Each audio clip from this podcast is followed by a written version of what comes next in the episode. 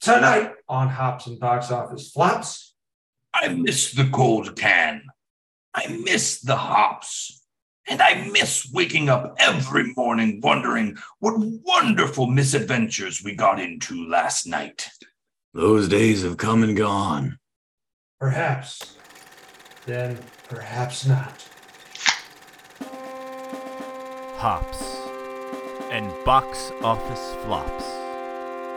A place where we can celebrate the underdog films, the bombs, the disasters, the much maligned movies that have drowned in their infamy. So please sit back, grab a beer, and enjoy the show.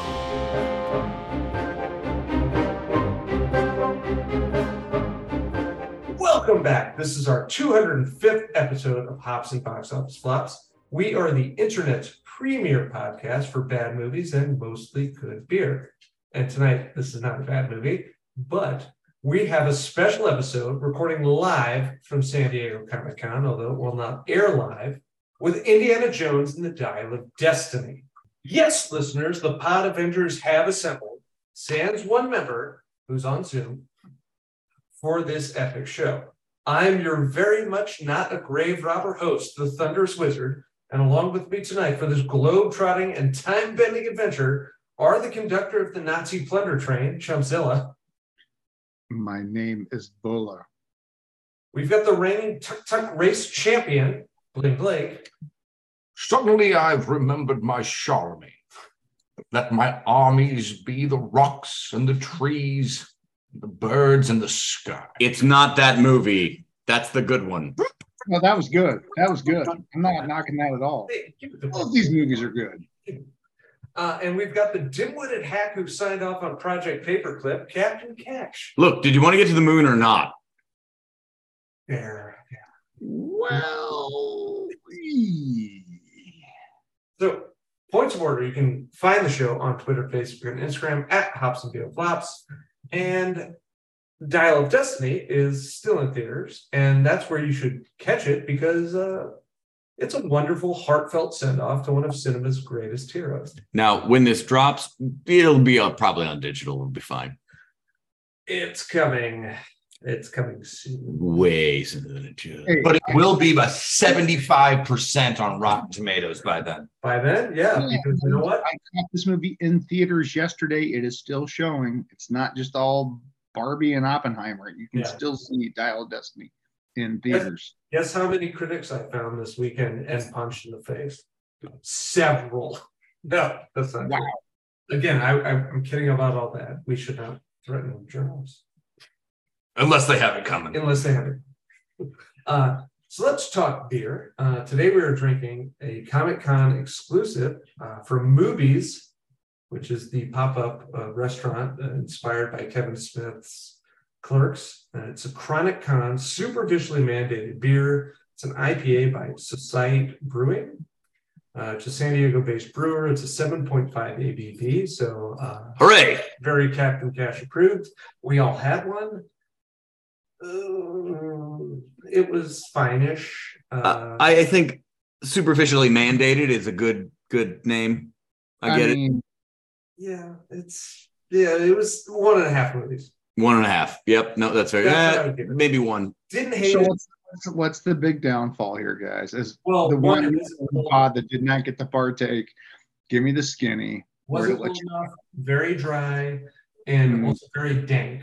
It made my tum tum hurt. I give Uh, it one movie. Also, you have to remember, we've all been on quite a roller coaster ride here. I yeah. my issue. There was nothing that distinguished it from any other slightly dank IPA. Yeah, It's not again not bad. I didn't I didn't hate it, but at the same time, I'm like, okay, this is what that tastes like. And here's where I'll stretch my opinion of that uh, uh, review a bit. That sounds about right for something coming from Mooby's, which again was introduced in Clerks 2. two. Yes, 2. Clerks two. Yeah. No, no, no. It was in Jay and Silent Bob. Oh yeah, yeah. it was Yeah. in- That's where they Oh, go. They worked at it in Clerks too. Yeah. Yes. But Oh, yeah. Yeah. Sorry. Yeah. Yeah. Yeah. Actually, is it in Dogma? It might be Might in be Dogma. but I don't. It is in Dogma. Damn. Fuck you, Weinstein. Right? No, because they they assassinate the entire movie's board. Yes, they do. Yeah, it is. It is in Because they're Dogma. Idolaters. Yes. Yeah, they're idolaters. Wow. Okay. So, anyways, Dial of Destiny was directed by James Mangold, he of Logan, Ford v Ferrari, 310 to Yuma, and Copland fame. I had to throw that in there. All it's a winners. Stallone movie.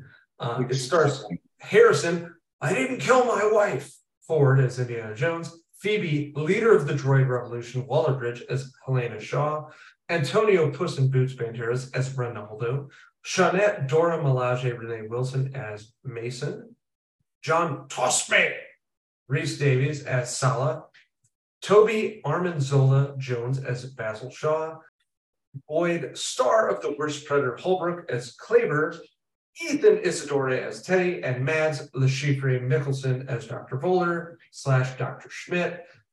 Because, by the way, we brought over a lot of fucking Nazis to build shit for us, and that is true, and it sucks.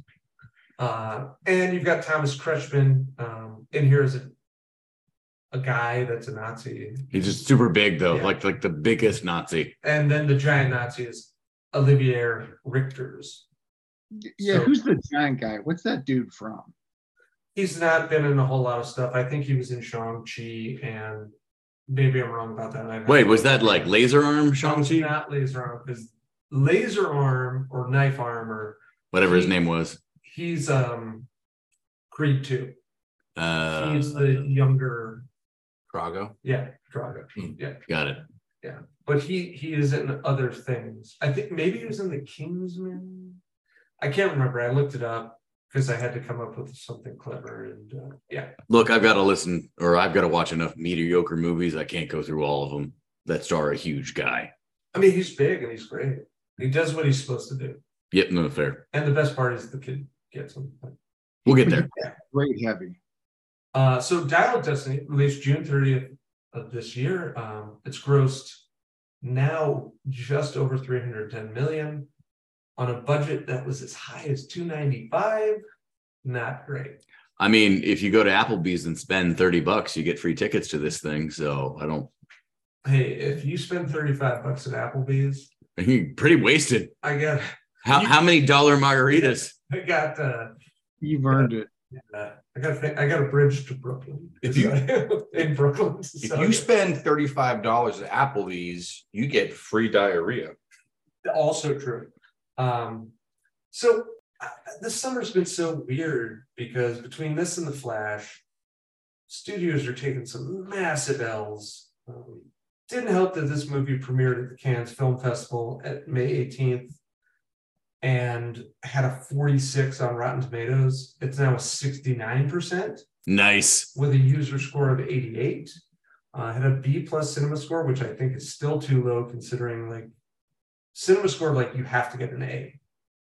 Eh, I mean, I It's call like it a a- B plus, but I don't understand the cinema score. Uh, and its Metascore is 58.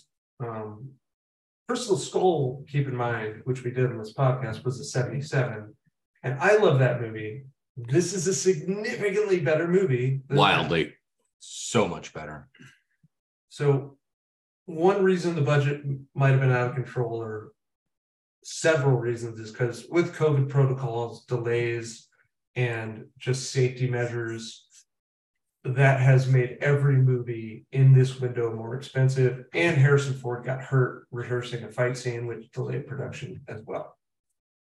But let us get into our one sentence descriptions. And we'll start with Bling Blake.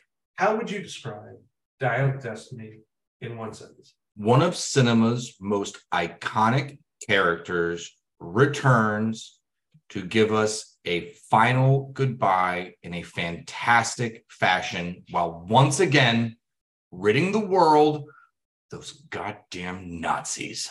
Yeah. Uh, Captain Cash, Indiana Jones in the pretty all right time. Sean Hill, The Dial of Destiny is everything you could want in a sequel to The Last Crusade and a fitting end to the Indiana Jones quadrilogy. Yep, only made four. God bless him. There was Come on, Chumpy. You're such a bitter. Like it's amazing that you could be so kind and so shitty in one sentence. yeah. It's a Um, gift.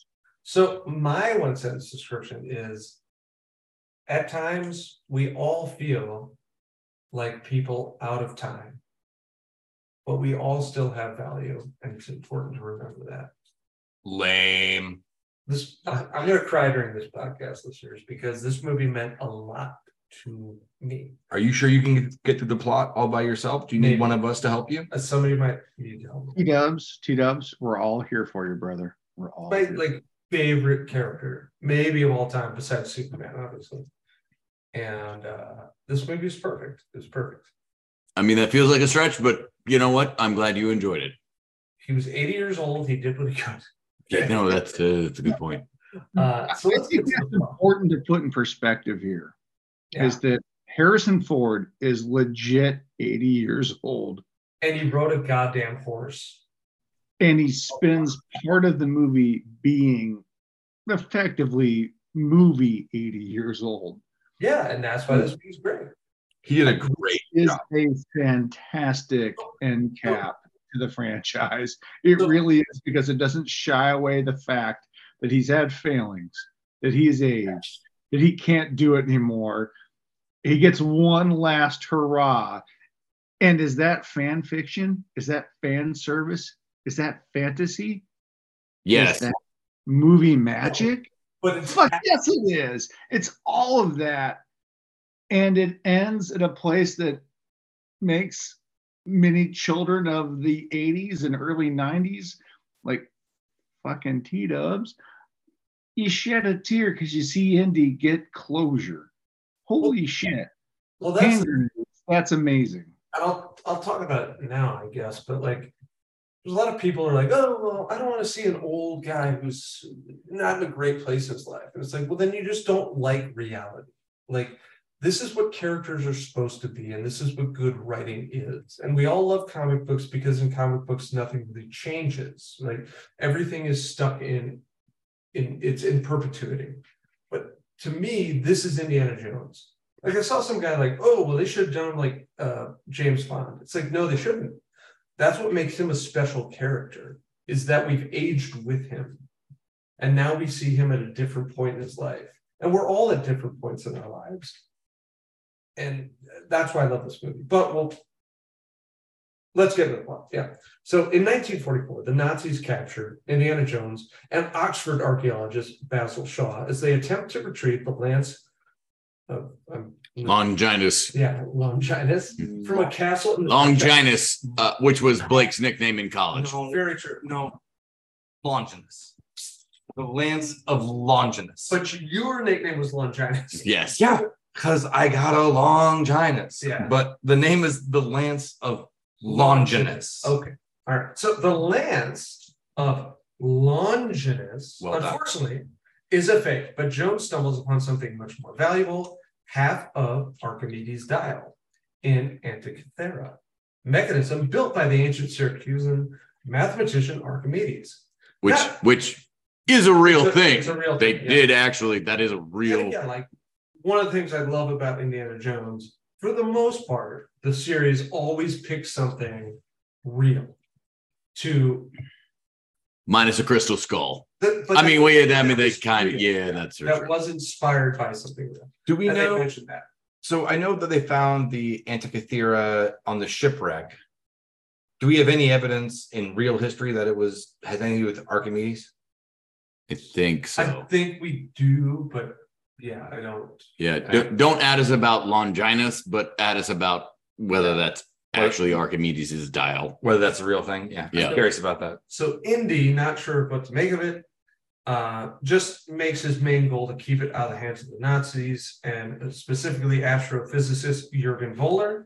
They succeed and jump from the train as the Allied forces rain hell upon the Nazis. Okay, here's where I want to say Voller died, guys. Like when he gets hit by that thing, there, there were some choices made where I'm like, oh, that man is dead. Well, he'd be dead. Yeah, it, it's simply implausible he'd be alive. But again, I'll, I'll be honest. I hmm. am shocked they did not give him some kind of like pulp, you know, fiction, comic, whatever, like face prosthesis, Well, they, like, they, like some kind of like thing on his head to accommodate whatever. they, they did that is there. specifically because America smuggled in thousands of Nazis, did not change their appearance in the slightest, and said, "Hey, here's some great American scientists." Listen, I don't have a problem with highlighting the fact that Pro- Project Paperclip was a thing. I have a problem with I watched a man die on film and they brought him back like nothing happened. Like Wow. they, they at least need to give him a cane or a facial scar or something. I agree. He Like- should have had the tear from. Yeah, like that would have fucked you up Oh, permanently. you'd be dead. hundred percent. The train's going far too fast. Hey, before we go too far down this road, Are you going to talk about how you you were the son of Project? I want to talk about about my Longinus again. Um, no, are we are we gonna spoil this thing? Should we be telling our listeners? Oh yeah, like- no, all the absolutely. spoilers. All Yeah. the spoilers. You guys fucked up. You should have seen this movie in theaters, and if you didn't, uh, hold this episode until later. Uh, but you should have seen this in theaters.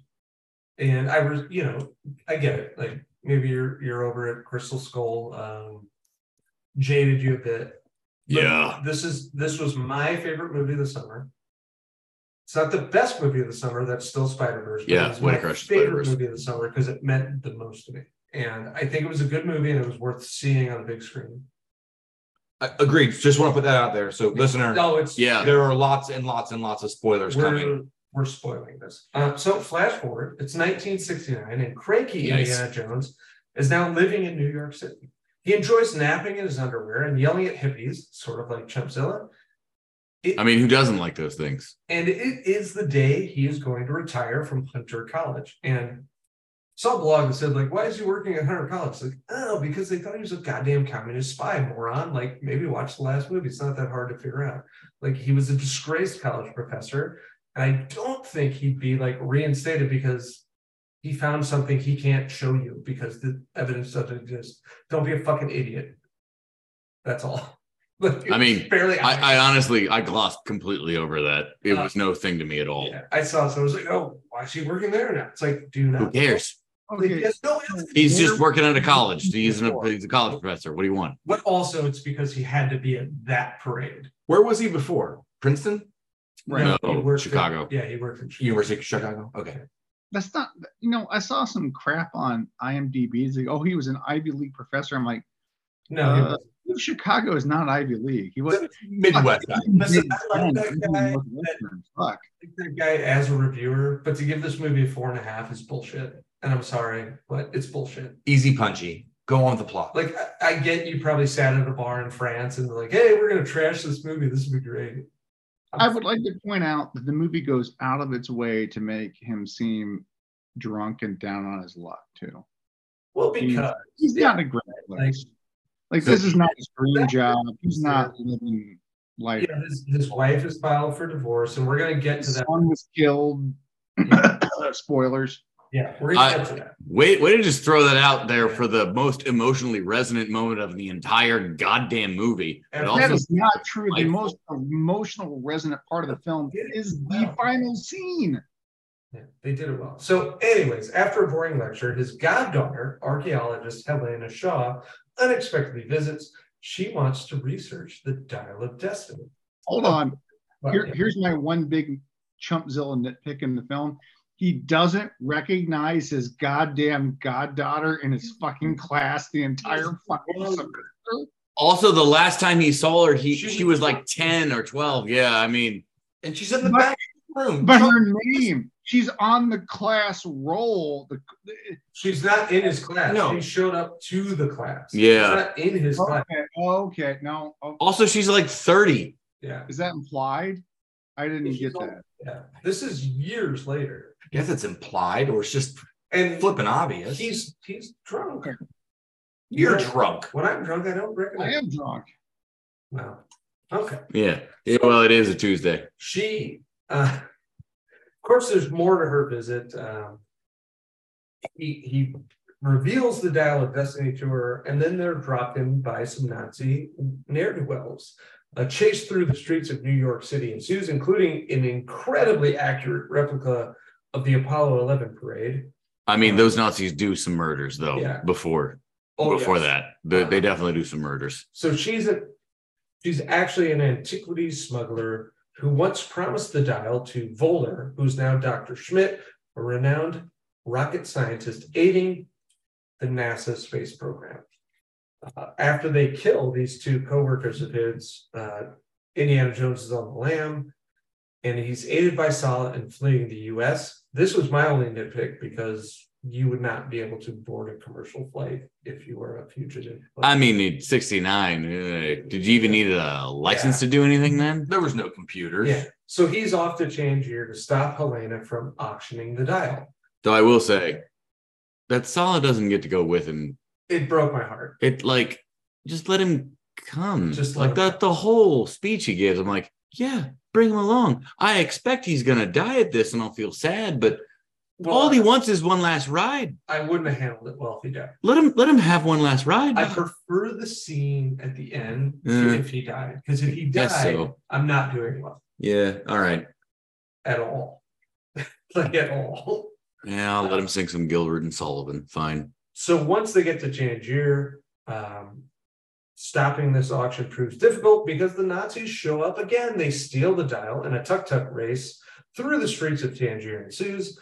Oh, this is also where we meet the delightful Teddy, who I love this kid. He's not the greatest young sh- sidekicks in short round, or he's not the greater side younger sidekick uh, than short round, but he's great. I I think it is funny because I've seen people give the oh well Helena's terrible and all this and she's such an obvious Temple of Doom indie where Yeah. he's not a good guy. He threatens that's the whole yeah that's the whole arc for her. Yes. It's she learns oh well actually I do not I do need not to be a shitty person I'm and so glad you said that because that is the purpose of her character. Is like I've been where you are. Follow me to the light. yeah Like Well, and I I even love that it goes so far as they tear her sleeve in such a way. I went Temple of Doom. yeah. But that's what she's supposed to be. She wants to sell, just like he wants to sell, until he realizes, like, hey, I have a greater purpose. Right. And which was the whole point of Temple of Doom, where he's like, oh, I got to give this stuff back. I can't actually keep it. Well, oh, Yeah. Which is why that's the prequel. It takes place first. and which is why it's one of the greatest. it's still third place. yeah. I mean, it is still third place. It, but boy, has that aged well. I'll tell you has. that. It's great. Way better than the goddamn Hobbit. Yeah. I mean, when, wait, are we talking the Rankin and Bass Hobbit? Oh, the cartoon. I love the Rankin and Bass. How do you not love the Rankin and Bass Hobbit? We, we've gone way left field. All right, come on, keep going. So the Nazis now have half the dial, but Jones and Helena know where the map to the other half is.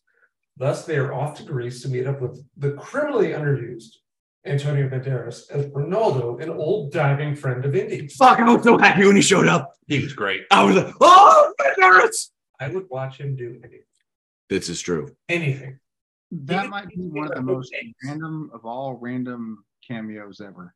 But it's like, But it's Antonio, and he's the greatest frogman in Spain. if you get the call, Fine. just I'm not knocking it. I'm just like, holy shit. Is that, is that Antonio Banderas?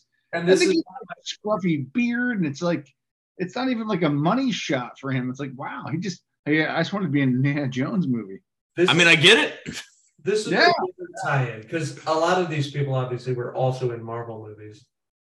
Um, uh, between uh, Toby Shaw, Uh, uh, You know, if I had a nickel for every time Toby Shaw worked for a Nazi, I'd have two nickels. yeah, I, I'm not saying that's a lot, but it's weird that it happened twice. there's like a Venn diagram because now Indy is yeah, Thunderbolt. right. You have Arnim Zola.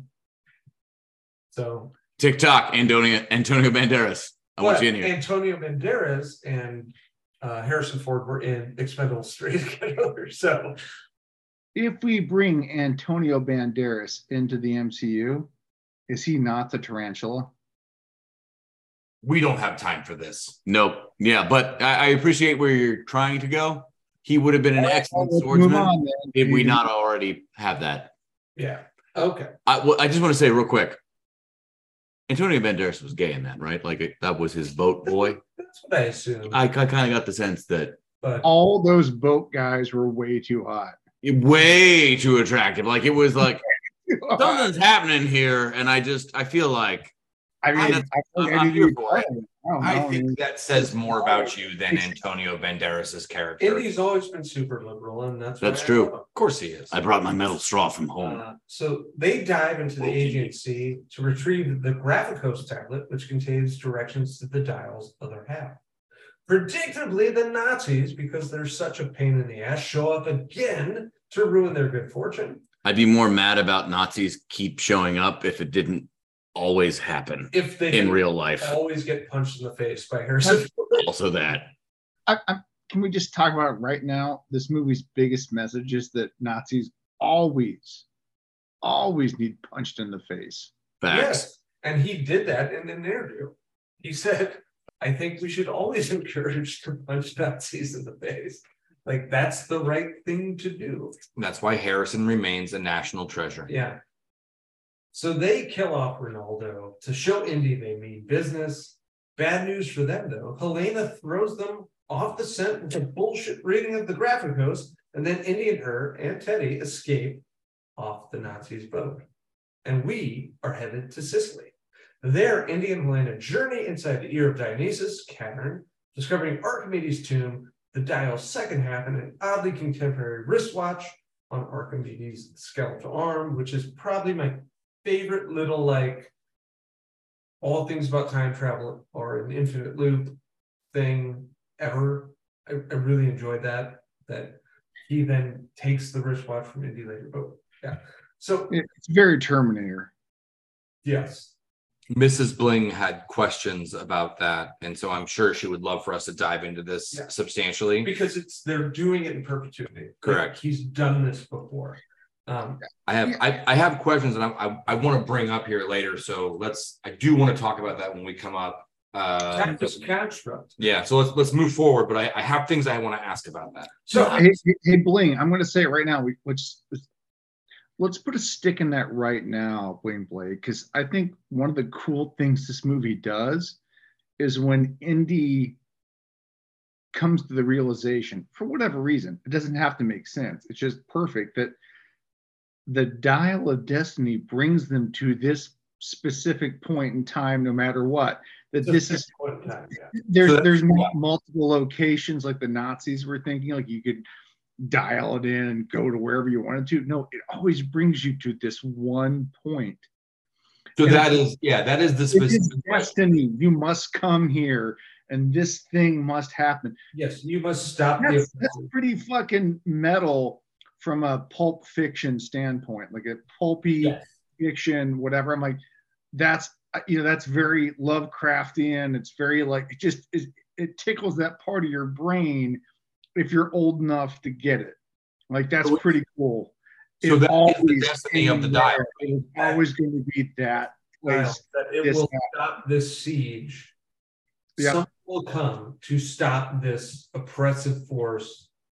Yeah. That's why he created it. Whoever- in the hopes that whoever finds it yes. will be the one that can come back and save them. and we're gonna we're, we're- that, that, that got me. That got me. I was like, damn, that's that's cool. That is Yeah, very so- cool. so the Nazis showed up again.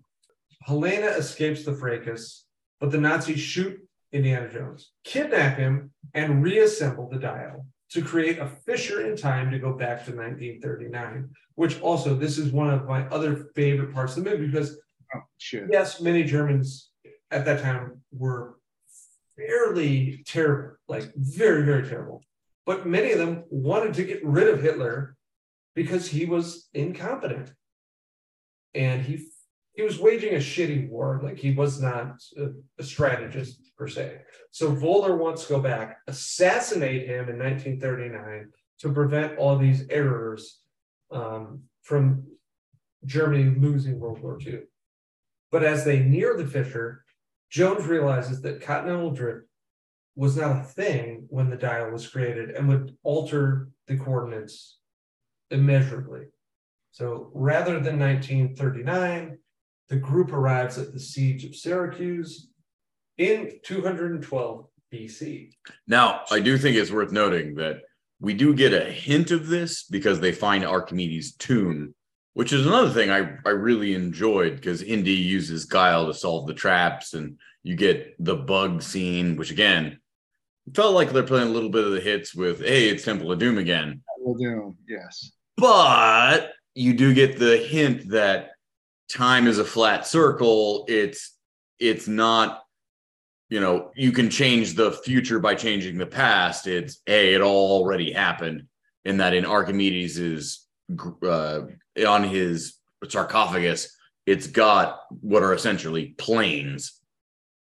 Yeah, and so they they fly in in this uh, German warplane, and uh, predictably, um, the warring armies are not super enthused that a giant dragon is circling the skies and they shoot it down, killing everyone on board.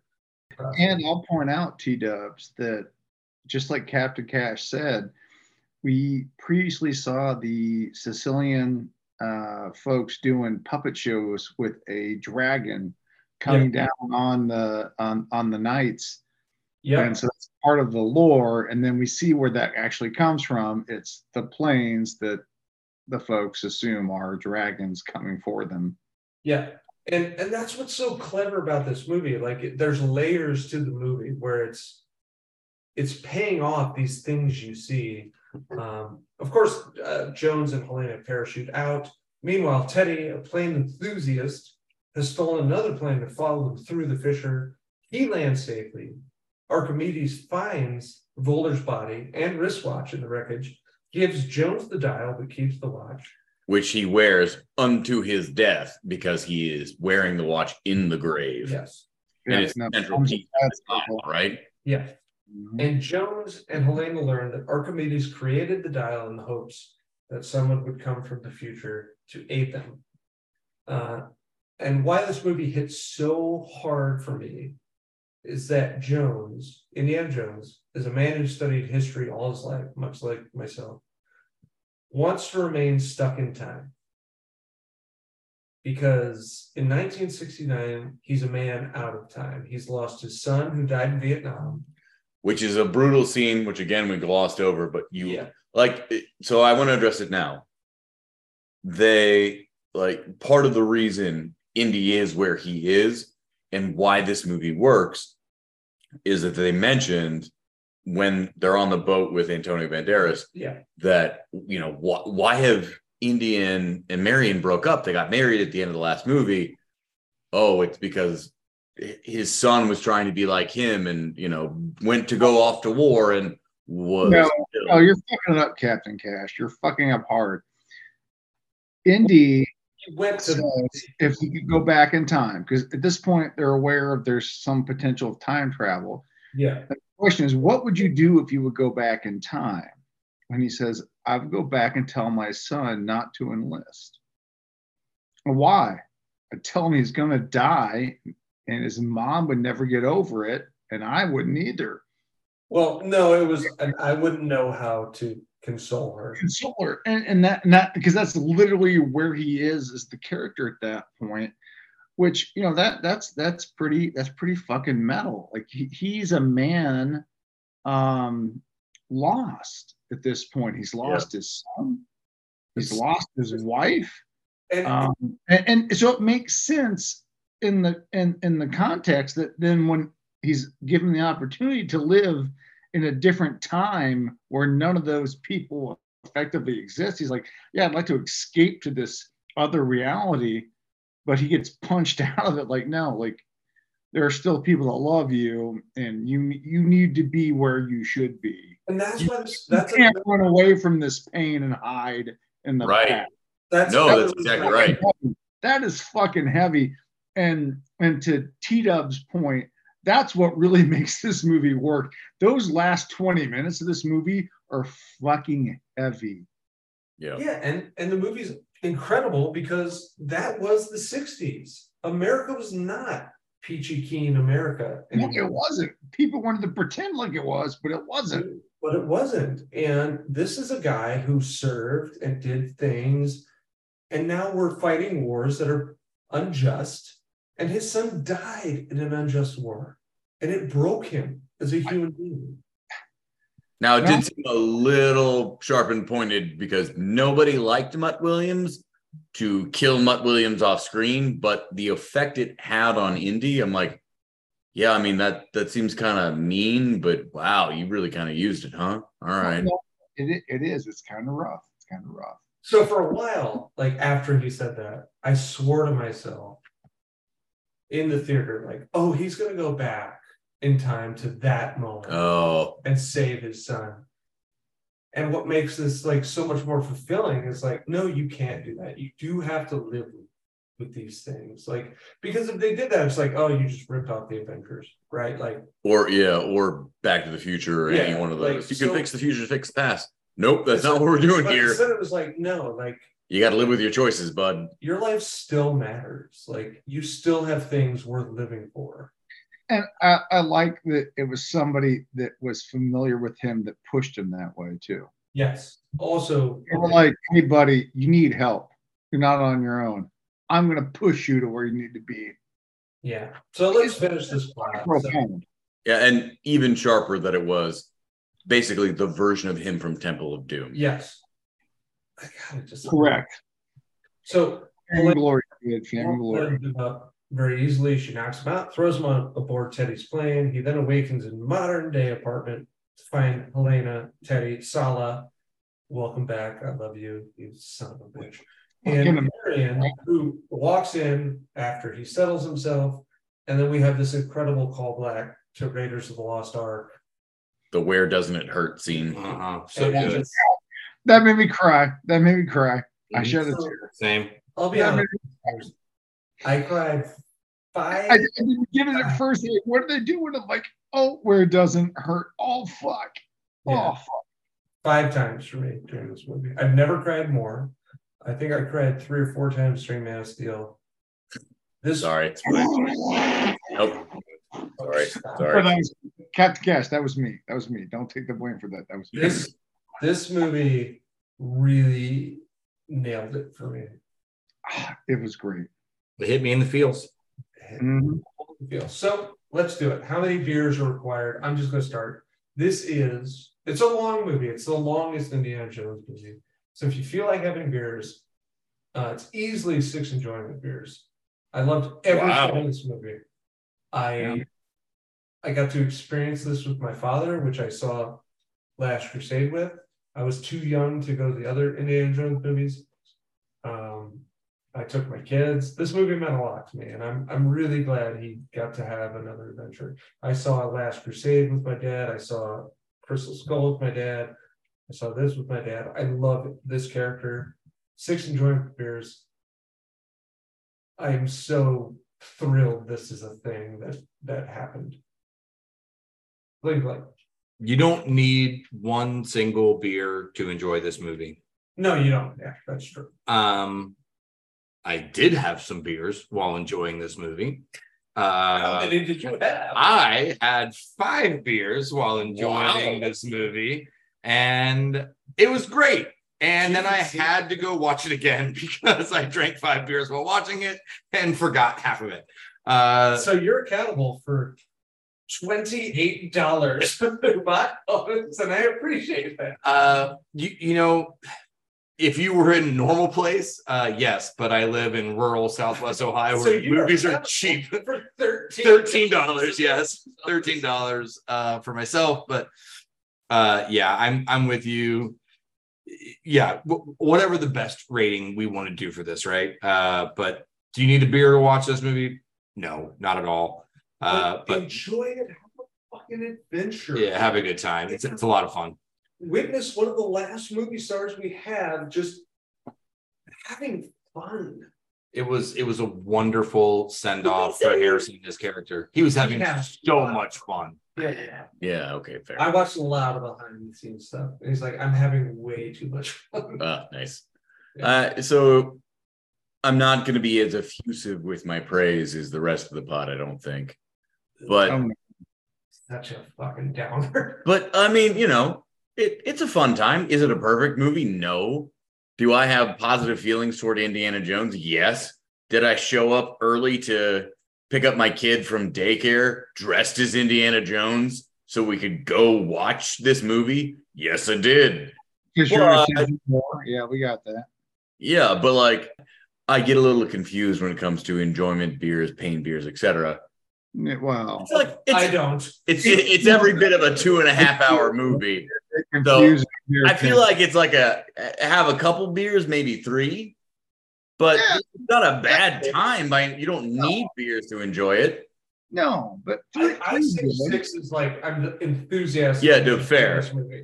No, But uh, you know, it's a good time. Yeah. It- it's Chuck yeah. Is it nonsensical at some points? Yeah, Captain Cat. That's Yeah, right. well, uh, No, stop it. There, there's a lot of like convenient things that happen, but yeah, it doesn't bother me. It's fine. I had a, I had a good time. Exactly. I mean, if you if you you stack this up next to Temple of Doom, um, nothing is ridiculous. It's totally fine. Uh, this is two enjoyment beers for me. Uh, I'm a huge Indiana Jones fan. I love these movies as a kid. Yeah, no complaints. Like it, it was a fun movie. Is it a super serious movie? No, no. None of the Indiana Jones movies were.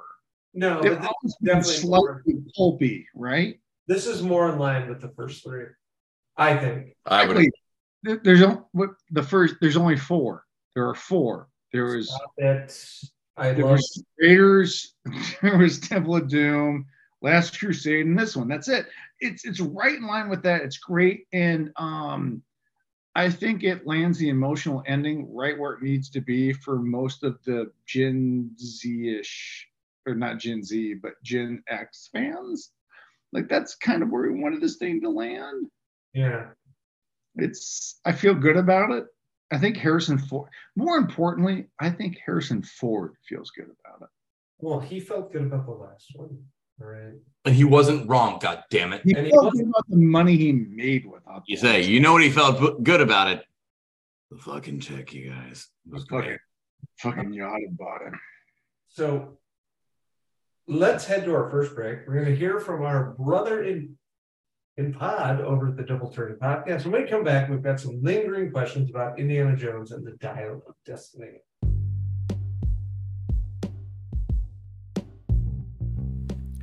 Hey everyone, it's the J Man, and I'm the host of the Double Turn Podcast.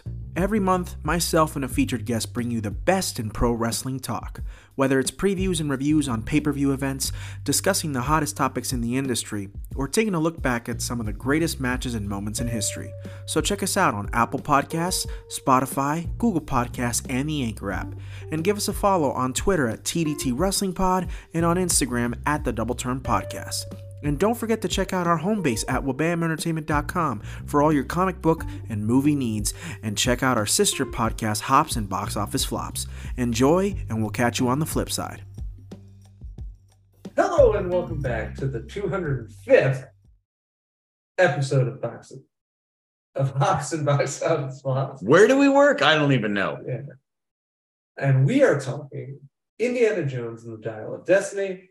I have a few questions here uh, before we get to our quiz. The first being, where does this rank among Indy's adventures? All right, let's just do this on three, two, one. We're all gonna say Fourth. yeah, yeah. Three, two, one. Fourth. Fourth, yeah. It's fourth. So it's not better than the ones in the '80s, but it's still good. So I would say this for me, the first three are tens. This is a nine, and Crystal Skull's an eight. I love them, so Yeah. I mean, that's the take. I'm not. I'm not. You know. Okay, good. I'm Yeah. glad you enjoy them. I love them. Uh, number two, did the big final act reveal work for you? And I'm just going to say yes.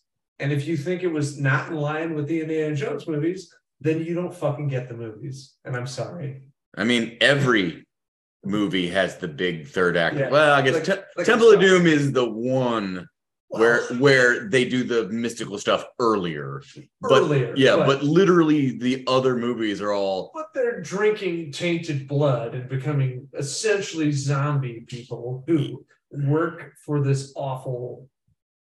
yeah. Well, that's what I mean. Yeah. But you're still getting all that mythic stuff a little earlier on in Temple of Doom. But both Yeah. Raiders as well as Last Crusade and even Crystal Skull have a third act. Oh, oh, it all melts your face. Oh, actually, the the Grail is real. Yeah. Like if, if you think this is out of line with those movies, Yeah. uh, I, I don't know, man. I, I don't know what to tell you. Plus, it, it does bring home the concept of the dial of destiny. It's only you only go to one place, and and in the film they never call it that. It's always it's the Antikythera. yeah, it's always Archimedes Antikythera, and so to have it really crystallize, not skull, in that way in the third act, made a lot of sense to me. I just I can't imagine being mad about that and being like, hey, but the 700 year old knight is cool. I just, I it's fine. can't, I can't. I can't. So, number three, did they do Mutt dirty? Bling Blake. I mean, a little, but no. I, I think that that Mutt being gone, Mutt Mutt being dead, Mutt dying in Vietnam is in service to the story and Yes. in, in a way that has to happen. Like Yeah. in, Indy has to like Crystal Skull ended with a happy ending, right? Like like he has a family, he's back with Mary, and like everything's hunky dory. And so, in order for us to get to a place where an 80 year old man's going to go on this crazy ass adventure, You have to have the inciting incident, right? Like, exactly. why would he do it? Yeah, why would he be Yeah. in this place? Yeah, And No, and agreed. so so so no, in the sense that like you know that that Mutt had to die. I think it would have been cool if we would have gotten a fucking cool flashback scene of Mutt dying in Vietnam, but we know we weren't going to get Shia to do that, or they weren't going to ask Shia to do it, or whatever. He's at a point in his life, and he had a lot of troubles. Yep, A lot of troubles. good. and he's and he's doing well Yep. now. So good for him. Hundred percent. You know? I, I get why it's not in. I get why they chose to do it the way they did it, but Yeah. You know, I I can see the other side of the coin. But but no, did they do Mutt dirty? I don't think so. nobody liked Mutt. I mean, he was a not a fan favorite character, and they and they let him go out in a way that suggested like, hey, He died a hero. He was loved. yeah, Yeah, I stand by. He was fragged He by was his own team. Stop that. he was yeah, he was Tom Berenger. No, Tom Berenger is the one that does the killing of the people on his own team. No, but eventually they kill him. Uh, well, Charlie Sheen does. Yeah, the big asshole. He's got tiger's blood though. All right, number four. Uh, favorite set piece or action scene from the film. Uh, we'll start with uh, Chumpzilla. Okay. I hate to say it because this goes against everything I believe in, but I love the Last Crusade aping of the like Tomb Raid. Then you got the uh, the bugs from uh, Temple of Doom, like that whole little sequence there. Yeah, And you knew it was going nowhere. It was just fan service. But god damn that I love that because they hit all the right notes. but it's the right kind of fan service. Right, it is. And then you get the kid killing the big bad, the heavy. You get the fun like kid moment. Um, It just coming heavy to the the great. and I, I want to say it, I was mad at the movie. I'm like, fuck you for making it like this, but damn, that was satisfying. That was cool. It was very, very Indiana Jones. Okay, yeah, uh, Bling Bling, best action. I'm um, I'm torn on this one. I thought the cold open was awesome. Yeah, I, I really enjoyed the train. People- Nazi plunder train. I enjoyed. People had some complaints about the the de aging of Harrison on that, but I thought it looked fine. Good. It did. My only issue was Nope, not bad.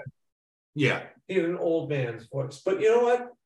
And he was also supposed to be like in his like what like his in his fifties at that point in time. So Like like forty four. Yeah. yeah. So, Uh so maybe yeah, because he's born in I can't remember what year he's born. Uh But he's old. he's he's older, right? He's older than us. So I, I'm torn between that or the uh the, the yes, he's older than us. You asshole. no, I mean at that point in time, Oh, like okay, yeah. uh and we don't sound that young anymore. yes, Uh, yes, he is most definitely. Yourself, Blake. Uh, hey, kid, speak for yourself. Yeah. I'm in my prime. Um, we didn't we, we didn't grow up with the the air quality of the early 1900s. Captain Cash was sweating his balls off in a muscle suit Dude, he's two so hours ago. he so- soaked through some muscles. And I'm torn between that, between the opening, the cold open on the train, and uh the the parade and the horse, the horse chase. I love the horse. Yeah. So Uh, Captain Cash. I think we might have already said it, but it's the moment where Indy figures his way out of the trap using uh, displacement Yeah. in in the Archimedes' tomb. I Uh, like I enjoyed that tremendously because it let Indy be a guile character to figure out, okay, how do I get out of this? Felt like Indy. Yeah, Yeah. it felt very Indy. So I, that I was I really enjoyed. Um, I I'm would argue Teak Indy. I'm gonna go with the tuck tuck tuck race because I love when he cracks the whip and he punches out the Mm. Nazi, being Boyd Holbrook, and kudos to him for being the guy who's like, "Yep, I'll let Harrison Ford knock me out three times." Yeah, well, let's just make a point here to say this movie is awesome for the fact that it lets an elderly Harrison Ford portraying Indiana Jones punch no less than like half a dozen Nazis in this movie. He's so good. And he I whips a bunch too. Yeah, he he he just yeah, he whips some Nazi ass in this movie.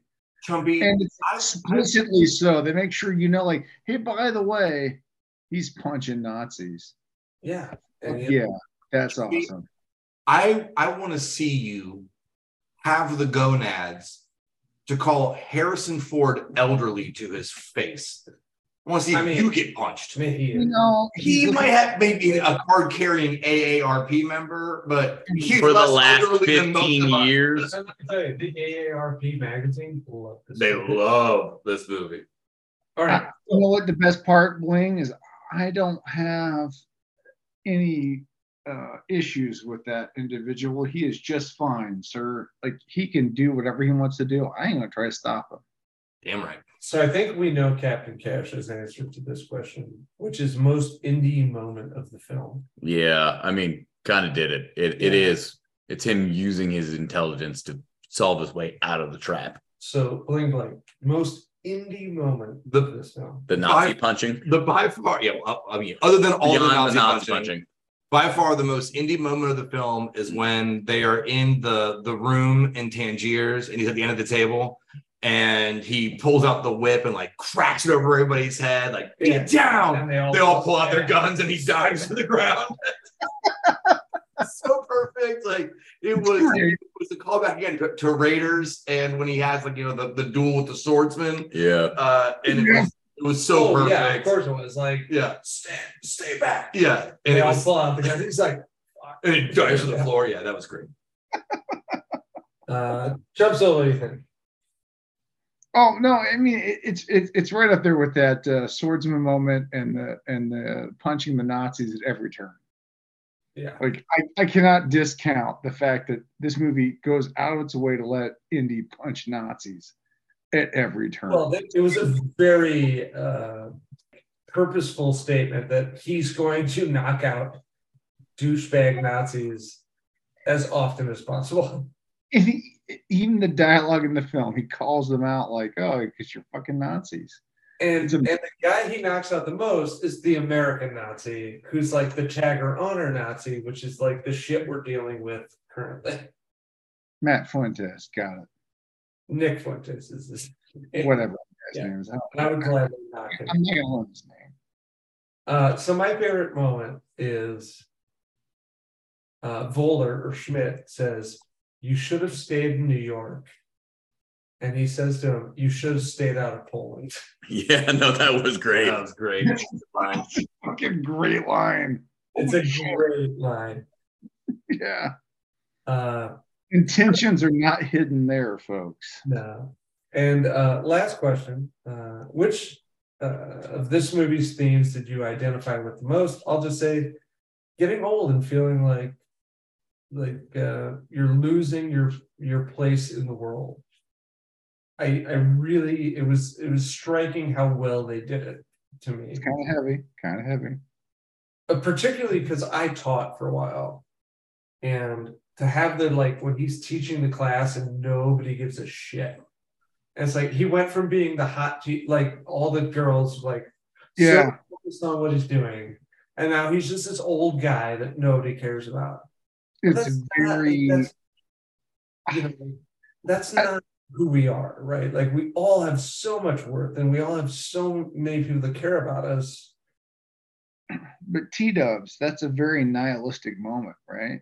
Yeah, Like- Like nothing matters, and he's he's not not not like a intrinsically nihilistic moment, but it's for for the character of Indy that it's a very he speaks and nobody cares, he's like, "Oh God, oh God, what am I doing? No one cares." That Well, that's a that's a moment. Shit on like the overhead projector. Holy shit! I'm just I'm screaming into the void. These kids are morons. Well, and that's why that's why it's such a great moment with the um, goddaughter. When she goes up and he's like, "Oh, there is hope in the world." Mhm. Right? Like, and then it turns out she's kind of a grifter until she she- becomes it's full a- circle. What's? Yeah. All right, so bling bling, what do you think?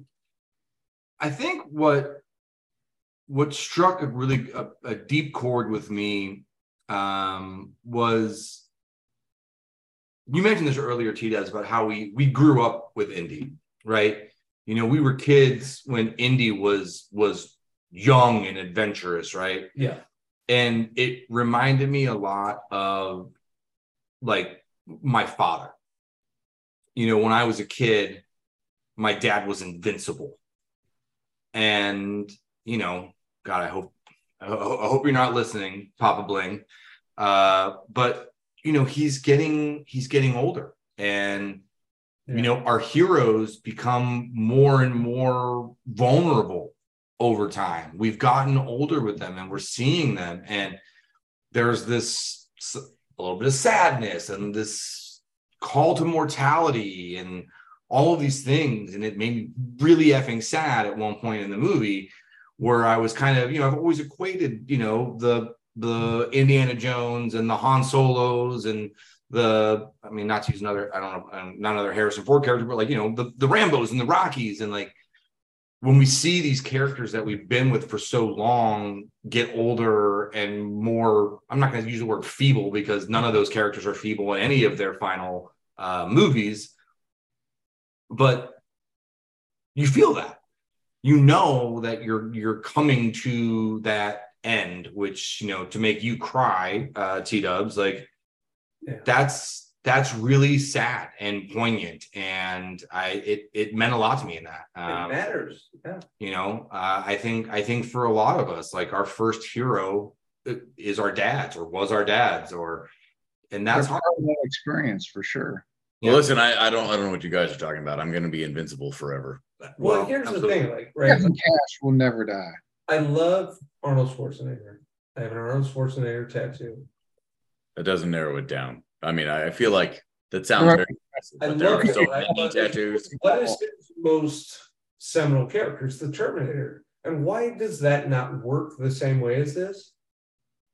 Because he's just a robot who looks older. Mhm. Yeah. Well, but then- in the second movie and then they found a way to make it matter more. fifth movie, he gets more of an arc. Like he's Yeah. still kind of a But like it doesn't bit of a father figure. He develops into it. Yeah. I I do think that is the main theme that that they identify with, but the, that hey, your heroes get old, we're all Mhm. gonna die, right?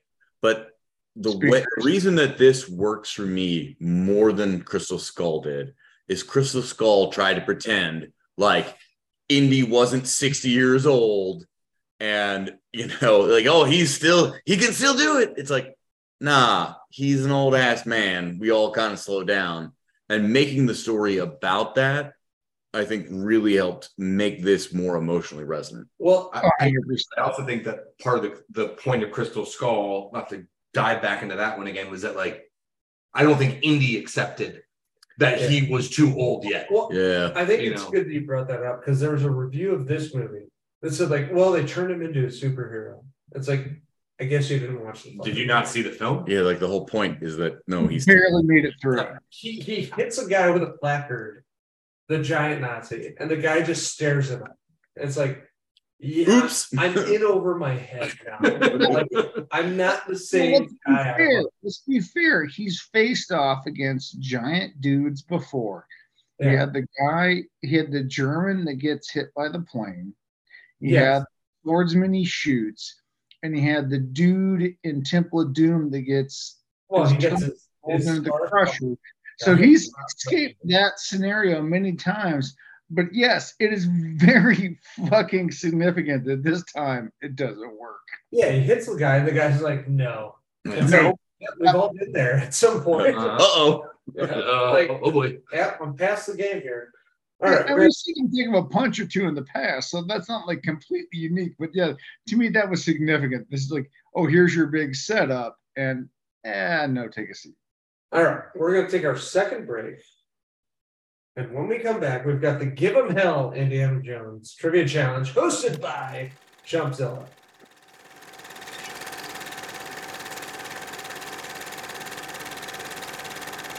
Hello, and welcome back to the 205th episode of Hops and Box Office Flops. And we are on to the Give 'em Hell Indiana Jones Trivia Challenge for our Indiana Jones and the Dial of Destiny episode. Chumpzilla, take us away. All right, well, tonight, guys, we have the standard five question multiple choice format quiz, and you'll be playing for the Titler Dial of Destiny. Yes, that is right. We got Anthasiras or whatever. I don't know. Anthacatera. Can Just somebody get uh, Gal Gadot to help me pronounce What, that? whatever it is, I my 3D printer is gonna take another couple days to print it. Yeah, you print that thing right up Anthacatera. Yahtzee. Uh, the chime-ins will be you should have stayed in Poland, or are you still a Nazi, or any of the pod standards. And for question number one, gentlemen, George Lucas's dog, Indiana, famously inspired both Henry Jones Jr.'s nickname and the character of Chewbacca. What breed of dog was this canine Indiana?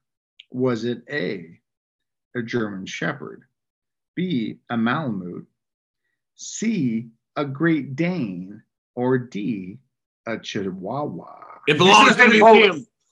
I think that was Bling Blake.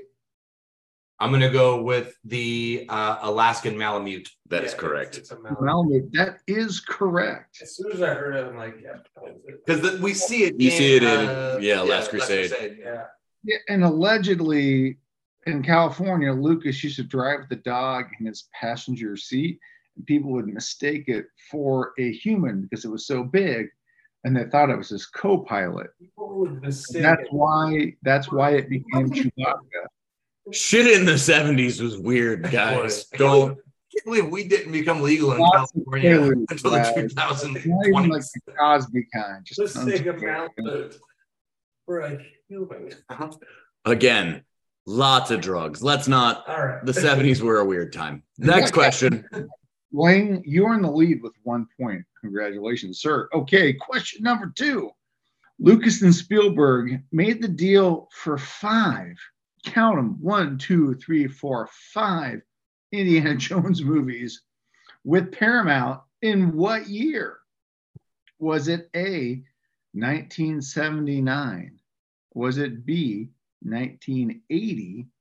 Was it C, 1981? Or D, 1990? Ponytails, cocktails. That sounds like Boone Blake again. 1980. 1980. B, that is incorrect. Okay. Uh, Captain Cash, T Dubs, can you steal your remaining answer? Remaining, that is. Parts and charts. oh, go right ahead, T Dubs. That's you. 79. 1979. A, that is correct. Wow. Because Raiders came out in 81. Yeah, I was, I was sure that they wanted to at least see the first one. no, I was torn. I thought Credit to Paramount, They were committed to the project. They apparently thought it had legs. So they agreed to five pictures back in 1979.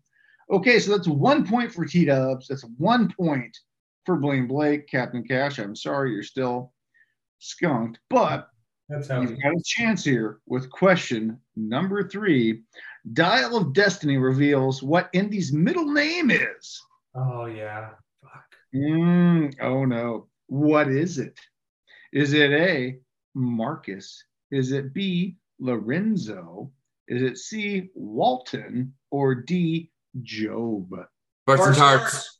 That is definitely Captain Cash. Henry Walton Jones Jr. Junior. It is Walton. It's on the fucking thing. Mhm. Yeah, right off the bat. Last Crusade. Congratulations. Well, that's two points for Captain Cash. And by the So- way, that was another George Lucas thing.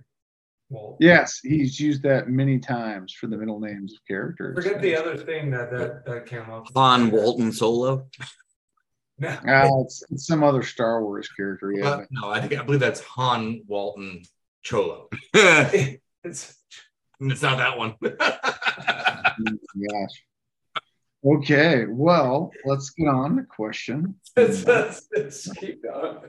Because if not, it's gonna get bad. Oh my gosh. It's all right, sir. All right. So, question number four, gentlemen.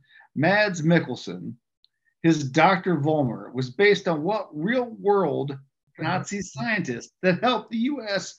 put a man on the moon? Can I just chime in, please? Just chime Was in. it A. Eric von Wagner? It's uh, all right. Patrick Wilhelm? Was it C. Matt Fuentes? Or was it D. Wernher von Braun? Parts and tarts. And that is definitely T Dubs. It's Wernher von Braun. Are you sure it's not Gunther Wendt? Gunther Wendt. I wonder where my Gunther Wendt. All right, folks, we've struggled fuck through this. It has been terrible, but we have finally arrived at question number five, and that is Harrison Ford and Antonio Banderas both appeared together in which one of these expendable sequels? Was it A, number two, B, number three, C, number four, or D, number five? Uh, ponytails, cocktails. Oh, thanks for chiming in, brother. What's your answer? Uh, well, this is insulting because I mentioned this before. It's also insulting. to ignore that because I am insulted. You stole my. Uh, We have not uh, gotten five Expendables movies, which we should have. And it's expendable. Hey, don't don't don't sell yourself short. It could still happen. Maybe, maybe. But it's It is three, and I do believe that gives T Dubs two points for the night and the win. Do I have any uh, complaints here? I think that's the deal. Congrats. You've got it. You've won the Dial of Destiny. Please take us back there so we can kill baby Hitler. Yeah. I mean, I mean, if we're gonna kill a baby anybody, it gets it's him. So uh, we are on to recommendations, and uh, what do you have on tap for us this week, Bling Blake? I'm going to take a page out of Captain Cash's book and recommend something DuckTales. recommended before, and it's not DuckTales. It is uh, Shrinking, starring Damn it, Harrison Ford. Yeah. Well, I, I love to say he deserves No, more. I did it first. I did it first. You did not do it. it. I was blacked out. So, all right. So, for the third time on the pod, bringing back shrinking. Uh, I think I watched something else good this week. Oh, we watched uh on the plane. We watched uh Shazam. You said something else Dude. good. Uh, Spirit of the gods. man, at this point, I, I can only consume so much media in any given week uh, that I'm just forced to recommend things that I have seen. So I'm going to tell you the things that I did watch, good or not. Uh, and so, one, watch Shrinking. Harrison Ford should have been nominated for an Emmy for that. He should have been. And I'm super mad he wasn't. And uh, and two, if you haven't seen Shazam: Fury of the Gods, which I think has been recommended by somebody else as well, why not? It'll kill some time. All right, Chumso, what do you got? First off, is definitely if you if you can still catch it, go out to theaters and catch Dial of Destiny. This is a great Indiana Jones movie. It is definitely the sequel we all wanted and deserve, in my opinion. But if I have to recommend something else that's not in theaters, I'm going to go with But I'm a Cheerleader. It is a 1999 movie whose premise is basically what if American Pie was uh, set at a gay conversion camp. Okay. It was released the same year as American Pie. And oddly enough, it does star uh, uh, Natasha Lyonne, along with uh, Clea, the faculty DuVall, and RuPaul out of drag, oddly enough. And it's, it's, it's an interesting movie from the late 90s. And here's the thing it doesn't feel dated, which I think is probably kind of a bad thing. It's kind of tragic. Okay, Captain Cash, what's your recommendation? Have you guys seen DuckTales? Because it's pretty good. Came out like five years ago, I think. Uh, no, uh, like Bling Blake, I'm limited by the by the technology of my time and my ability to consume particular media. But as we are going to the Hellfire Gala tonight, uh, which is an event put on by the X Men as part of the House of X Powers of 10 comics, I'm going to recommend some X Men comics. Go check them out. They're pretty good. Okay, uh, great recommendations for everyone. And uh, my recommendation is uh, just enjoy what you enjoy. If you like Kingdom of the Crystal Skull, for example, just enjoy it. Uh, I've been reading a lot of uh, Indiana Jones novels, which are not canon, and uh, they're a good time. So if you enjoy Indiana Jones, just read, read a couple novels. Um, they're out there. You can get them digitally. And uh, yeah, it's just another adventure with one of the greatest heroes. Uh, so uh, remember, you can find the show on Twitter, Facebook, and Instagram at Hops and BO Flops. You can find myself on Twitter at WriterTLK. You can find Captain Cash at C A P T C A S H on most social media. Uh, Bling Blake can be found at Bling Blake on Twitter, and Chumpzilla can be found on Twitter at Chumpzilla8. If you enjoy the show, please leave us a review on Apple Podcasts and be sure to like, share, and subscribe. In the end, listeners, remember one thing. If you're German, don't try to be funny. We'll see you next week for the kickoff, the actual kickoff of Hops and Summer Camp Flops. Sleep away, kids.